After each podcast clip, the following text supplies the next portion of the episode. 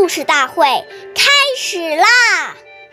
每晚十点，关注《中华少儿故事大会》，一起成为更好的讲述人。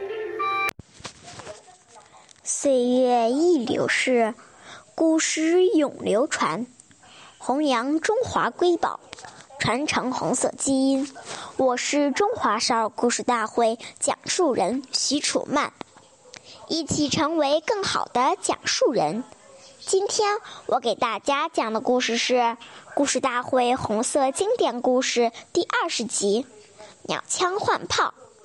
一九三八年，那个时候延安没有电，经常于夜间写作的毛泽东爷爷是十分辛苦的。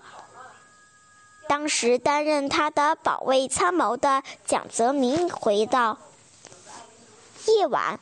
毛泽东写文章时点两根烛光照明，烛光昏暗而又跳动，很影响视力，容易使眼睛疲劳。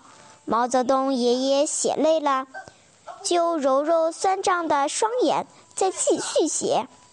后来，周恩来爷爷派人从重庆带回来一盏带有玻璃罩的煤油灯，这种小油灯。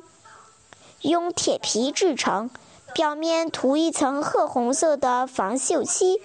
由于高度不够，往往要支垫一个十厘米高的圆柱形木座。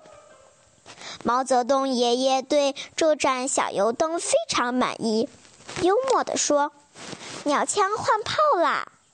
为了节省油灯，每当考虑问题时，就把灯头拧小。会比写作时再拧大一些。关注中华少儿故事大会，一起成为更好的讲述人。我们下期见。